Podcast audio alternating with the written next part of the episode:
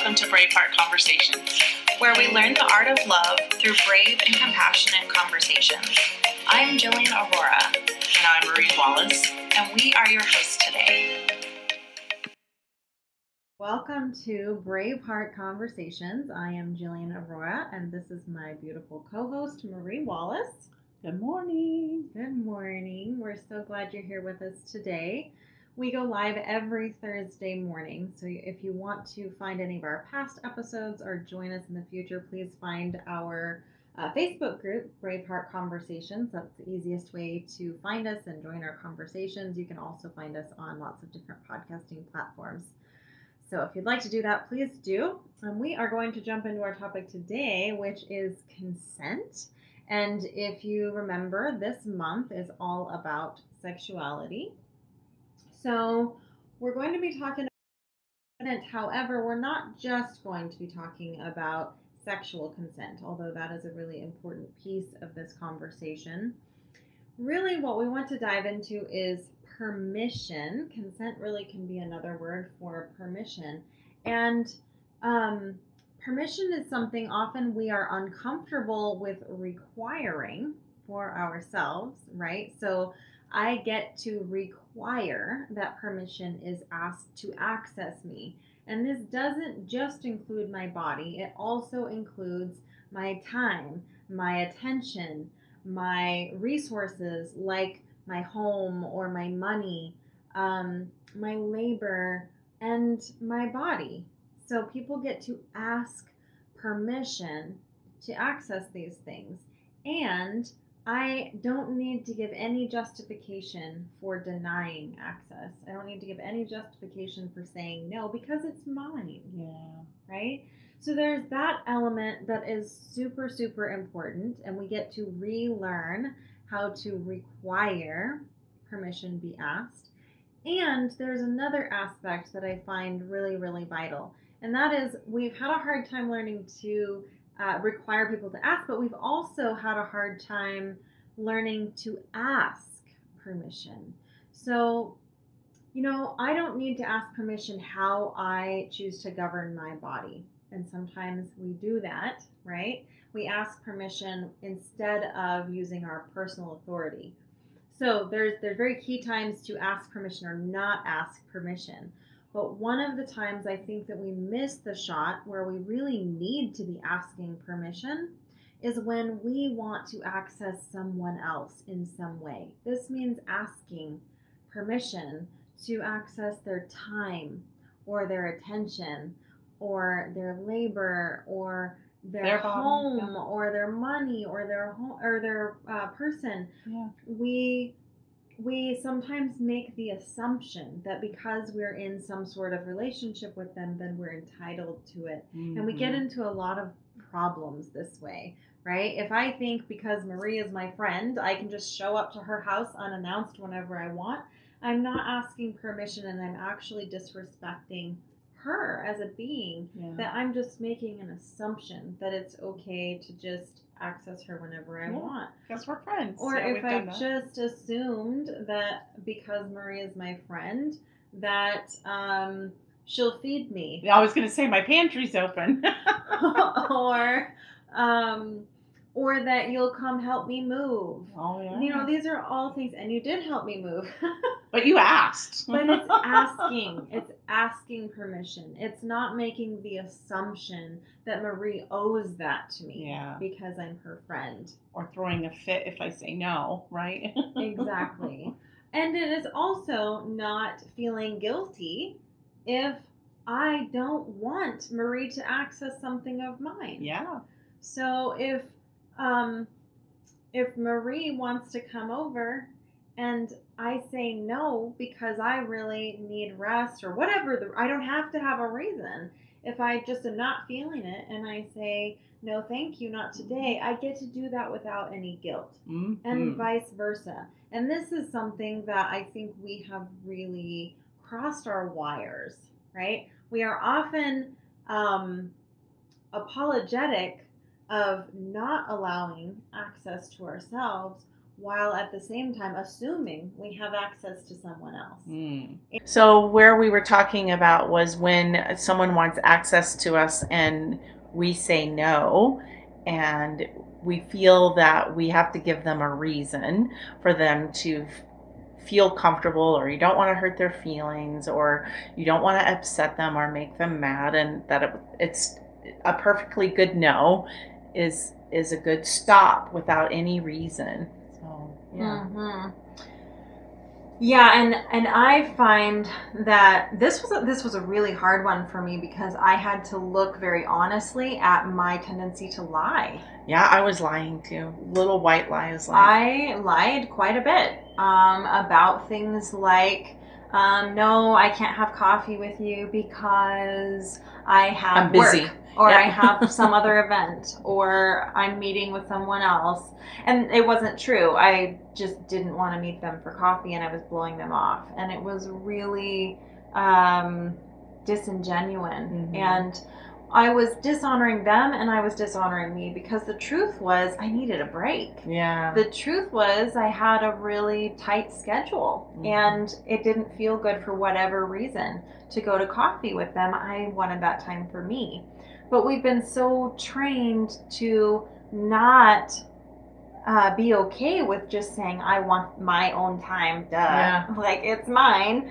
But um, we've been so trained to say that that's selfish that we come up with lies and reasons and um, and it's perfectly fine too to say, actually, I, I don't feel inspired to meet with you at all. Like, I just don't. And there's nothing wrong with that. In fact, I feel like that's far more honoring than forcing yourself on a coffee outing with someone where you're just Yeah. manufacturing these fake feelings and Yeah. then feeling resentful that you're using your time anyway. So, I mean, that was one way um, that I was lying. I can also remember as a single person, I used to wear a fake wedding ring oh, um, so that people wouldn't bother me, or I would um, have a fake boyfriend. You know, and these are lies. I mean, we we don't like to call them i lies, did that yeah but they're lies, and they're lies because we're so uncomfortable with saying no. hurting their feelings and that their feelings were more important than our own even hmm Yeah, and that we're so so terrified of somebody calling us selfish Mhm. or a snob. You know, that was a big one for me. Well, if I if I reject someone and I don't want to go on a date with them, then you know they're going to think I'm a snob and they're going to think I'm you know whatever for not uh, not having the same reciprocated feelings. And um, what a disservice I did to other people and myself by thinking they couldn't handle the truth Mhm. um, and and lying and feeling like well I needed to you lie. wouldn't be trustworthy either how could they trust anything else if i lied about that how could they trust any other response from Yeah. me that it's genuine and i'm not living in my own integrity Yeah, if you can't be honest about your no, then you also your yes isn't trusted. Yeah, Yeah. very very true. Um, okay, so I do want to dig into the dirty. Okie I want to talk about. That's what we do here. Yep. Um, I think we'd have some disappointed listeners if we didn't talk about sex Exactly. because that's what they're thinking with consent. So let's talk about access to our bodies. Let's talk about saying no because this is a big deal, especially in relationships and marriages where um, there is a lot of programming around feeling like it's entitled. Expectations, yeah. Yeah, and we touched on this a little bit last week, but I want to really dig into it again, where um, there's some guilt, especially in women. Uh, I think it goes both ways, but um, I've I've heard this experience more with women where they have felt guilty. Um, again, really that same scenario that we just talked about, right? Where we're telling little white lies to get out of something that we don't want to do. And I think sex Like I have a headache. Yep, Yeah. I don't feel well. Um, I'm tired. Whatever the excuse is, let your genuine no be your genuine no. And I think where we get hung up in fear is, and often we're right, is we have a partner who feels that is it is an assumed right to access your body, and this is a problem. Mhm. Um, and and I want you to hear this.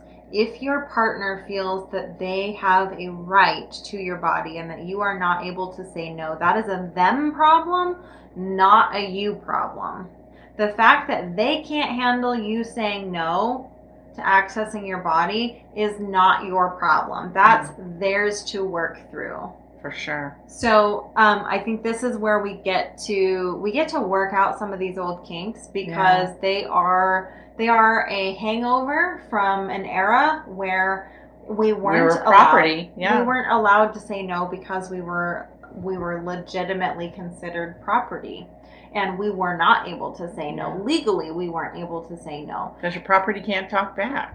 you own a car you get to drive it whenever you want. That Uh-huh. was the reality. Yeah. not that that was right in any way. That that's very um it's still a huge wound for Mhm. us to work through. But um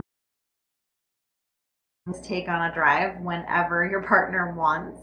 Um you get to practice saying no. You Mhm. get to get comfortable with the idea that it's not all about your partner's needs. Um, it's not all about your partner's desire to um, to have your body whenever they want because it's your body. And so just like when we talked about labor before um, you know nobody gets to assume that because you're in relationship with them that you're entitled to that and your body is the same so um, marie do you have something to add as far as entitlement Well, I was thinking too, uh, there's a lot of hard conversations that you have to have, and that's getting really clear um, with your partner. Um, you know what what your need is and what your expectation is. Um, I, I've also thought about um, one of the things that comes up is somehow a no makes the partner feel insecure, like it's them or some insecurity with them that I don't desire them or I don't um, enjoy it or whatever, and then they make it a, a problem. Their problem becomes my problem, or vice versa, where I feel insecure about something and I don't convey my insecurity that my no is is just my no, right? And so going back and forth over the insecurities of what that no means and um, having conversations about you know you know right at this point this is where i'm at and so anyway just having those hard conversations That's such a fantastic point. That makes me think of um, a quote that I really love that is um, If someone is angry at you for saying no, that does not mean you should have said yes. Mm, that's a good qu- I that's a good really, quote. really like that because we often do think that, right? If I say no and somebody's angry with me, then oh my gosh, you know, I should have done something different. Mhm. And that's that voice of accommodation that's popping up that is, always my goodness, it's obnoxious. it is obnoxious she comes up often doesn't Uh-huh, she yeah. So yeah, just because somebody is is mad at you for denying access to you doesn't mean that they had a right. That only actually says that they feel that they had an entitlement to you. Mm-hmm. That only says that they believe deep down that they have a right to you. Whether that's your time or your attention or your home or your money or your labor or your body, that if they are angry when you say no, it's because they feel that they have a right to whatever that thing was.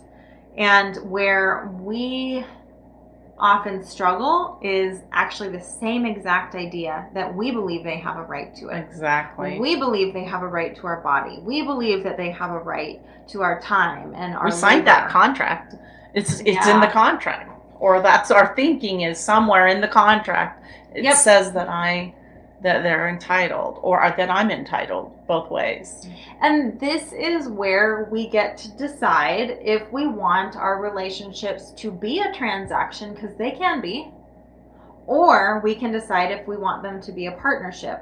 But we get to understand they're two vastly different things.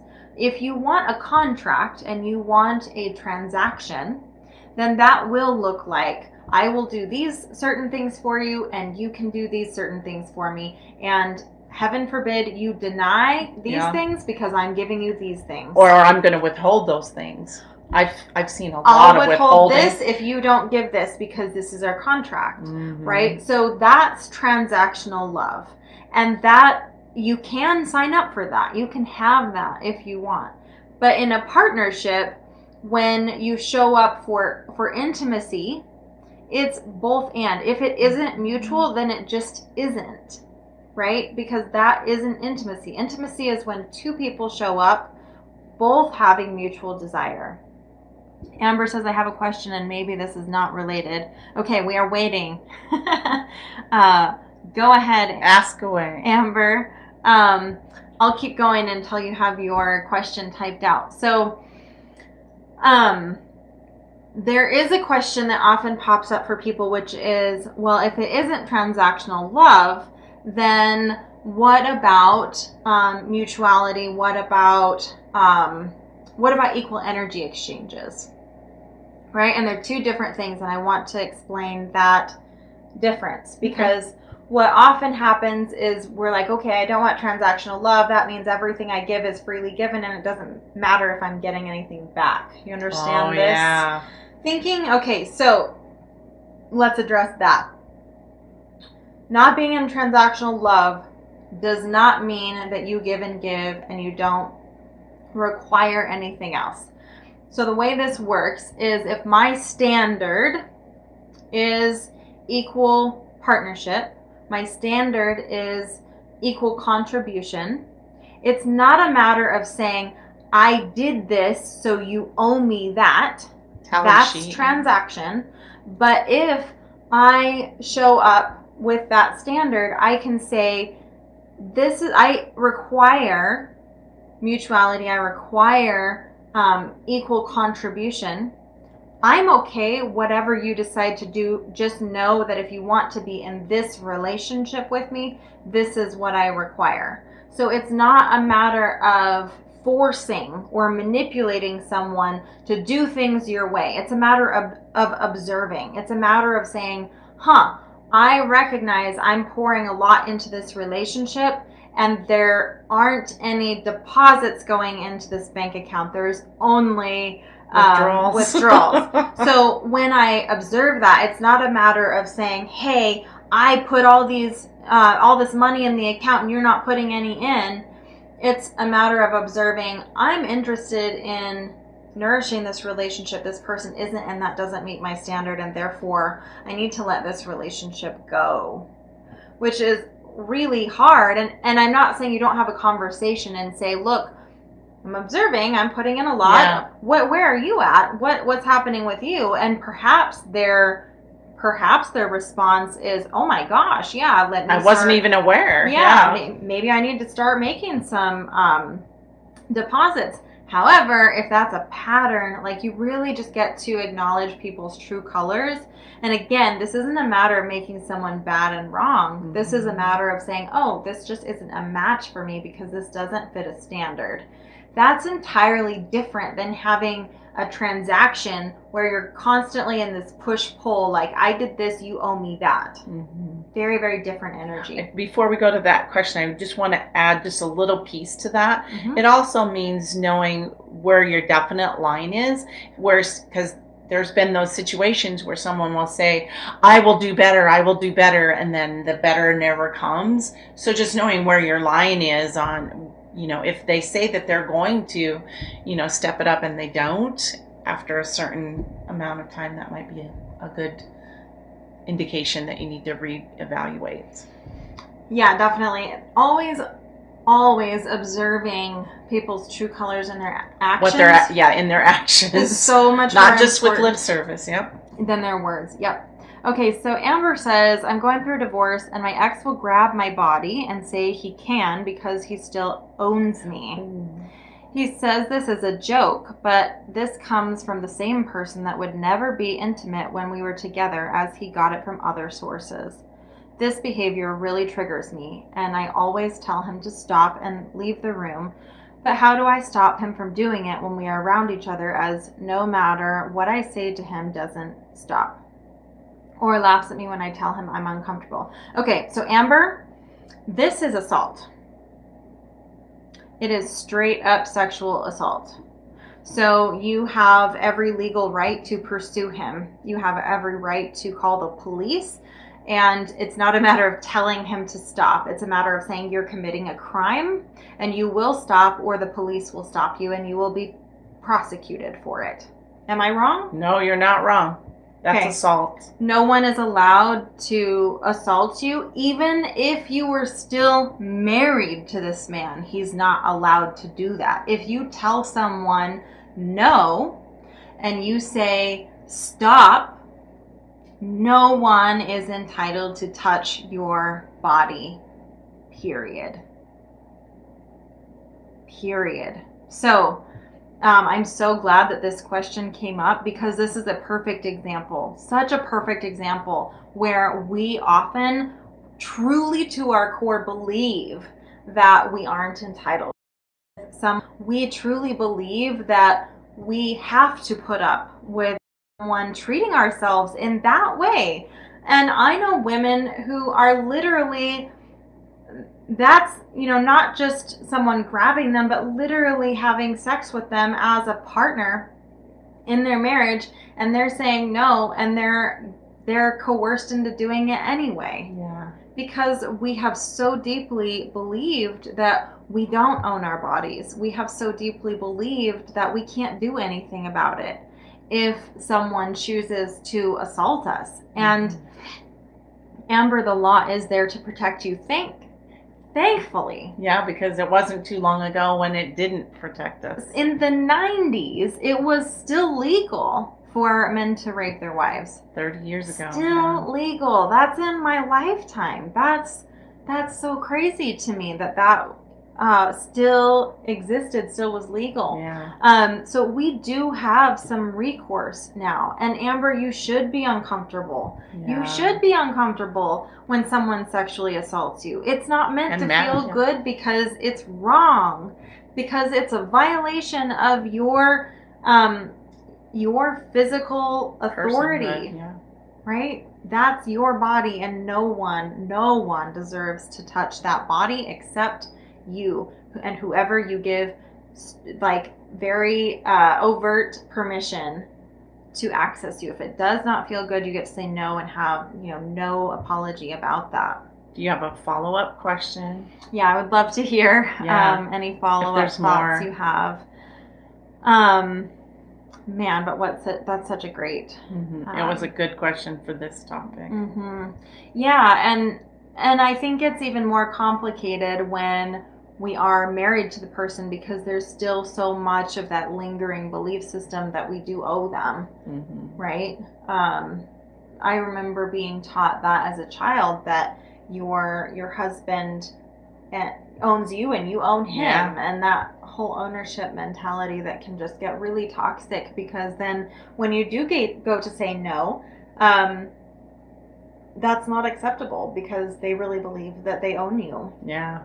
Um, I used to feel that way, and I know other people, many, many, many women have expressed that same feeling. In fact, I think it's rare to find a woman who hasn't been sexually coerced. it's pretty close to 100%, I would say. Yeah. Mhm.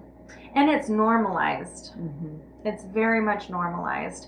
Um, and this is where, you know, on both sides, we get to be, we get to level up and be more clear. So we get to be more clear about not giving permission when we don't want to because we aren't always very clear because we're still feeling guilty about it, right? We're Mhm. still feeling guilty for saying no. Um, and, and we, we get to get better at asking permission. hmm So, whichever side of that coin you fall on, where you know you're assuming you have access where you don't, you get to back the fuck up and ask permission. Or on the other side of the coin, you get to demand that permission is asked. Preach it. Anything to add to body? No, that was straight up. Straight up good information. okay. Amber, I don't see any. Oh, Yeah, it's the same. Okay. Oh, it's confusing because he's It's so well confusing because he is so well loved at work and with his friends, and it makes me question if I take things wrong. And his friends tell him I'm just uptight and a tricky bitch.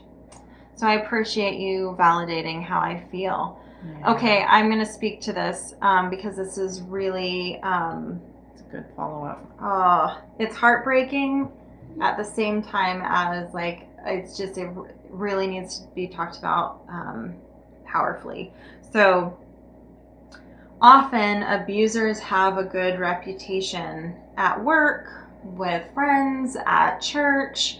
Um, Being congenial and admirable and we often think of abusers as monsters, and it couldn't be further from the truth, and it actually really harms us to think of them this way. When we think of abusers as monsters, we actually are distancing the the very real character, the very real person who commits crimes and is very abusive. Um, they couldn't be that way because we all know abusers are monsters. Well, actually, no. Um, pretty much any abuser I have ever met is also a kind person. Um, every abuser I've ever met has done kind things and is, you know, has other to the world. other characteristics that people love. They're funny or they're generous or um, they're they're kind in other ways. That doesn't mean they're not abusive. right. They can be very charismatic. Mm-hmm. I mean, the devil can be handsome yeah. and charismatic, right? That's how they lure you. Yeah, and I will also speak to the idea that um, they're calling you names. This is actually a really classic way to continue abuse. I I've called out That's how many they hold times. power over us. Oh, totally. Yeah. And really, I'm just being a victim to my good girl voice. That's what I call her. But um, my good girl voice is often telling me, you know, you're selfish, you're a snob, you're too demanding, you're unrealistic, uh, you're a killjoy, you're a buzzkill. I mean, there's just like, there's so many, right? And I am only a victim to those thoughts or, or those words from other people if I somewhere in me believe that that is true and I am being a bitch to that good girl voice in my head. When I can turn around, this is this is the reframe that has been really helpful for me and I hope it will be helpful for you Amber. Um, when someone calls me, I think I posted about this the other day. Uh, when someone calls me a buzzkill, because this happened once when I kicked someone out of my home for um, drinking all sorts of alcohol, and it was it was an obnoxious situation. But he uh, he was violating a house rule I have, which is no substances in my home. And you know, uh, the name calling came when I told him he needed to leave, and he said I was a buzzkill. And instead of trying to defend myself and all the ways that I'm not a buzzkill and I'm actually really fun and blah, blah, blah, right? Instead of that, I said, You are absolutely fucking right. I'm a buzzkill. It takes the power right out of them. It does. they don't know what to say to that. and it was true. In that moment, in that context, guess what? I am a buzzkill for anyone who wants to drink alcohol in my home and have have a little party. I'm a total buzzkill. And I'm good with that. I don't mind being a buzzkill in my home for people who want to violate my rules.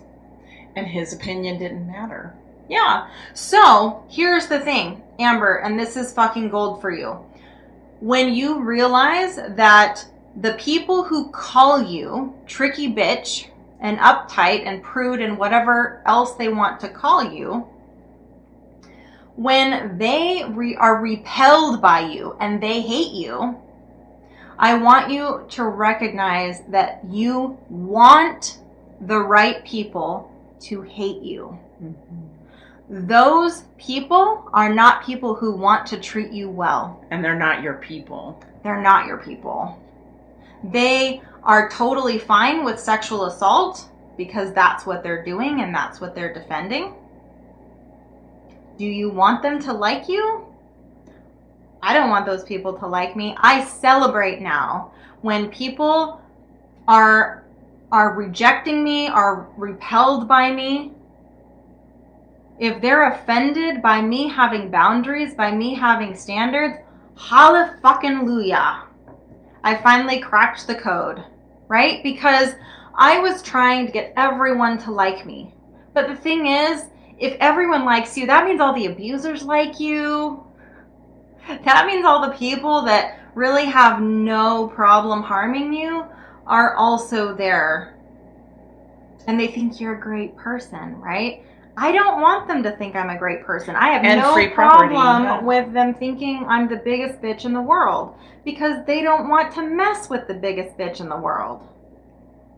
But That's you know, how you stop abuse. it is exactly how you stop abuse because they can spot me a mile away and they don't want anything to do with me. But the people that are loving, kind people, they don't mind me having standards.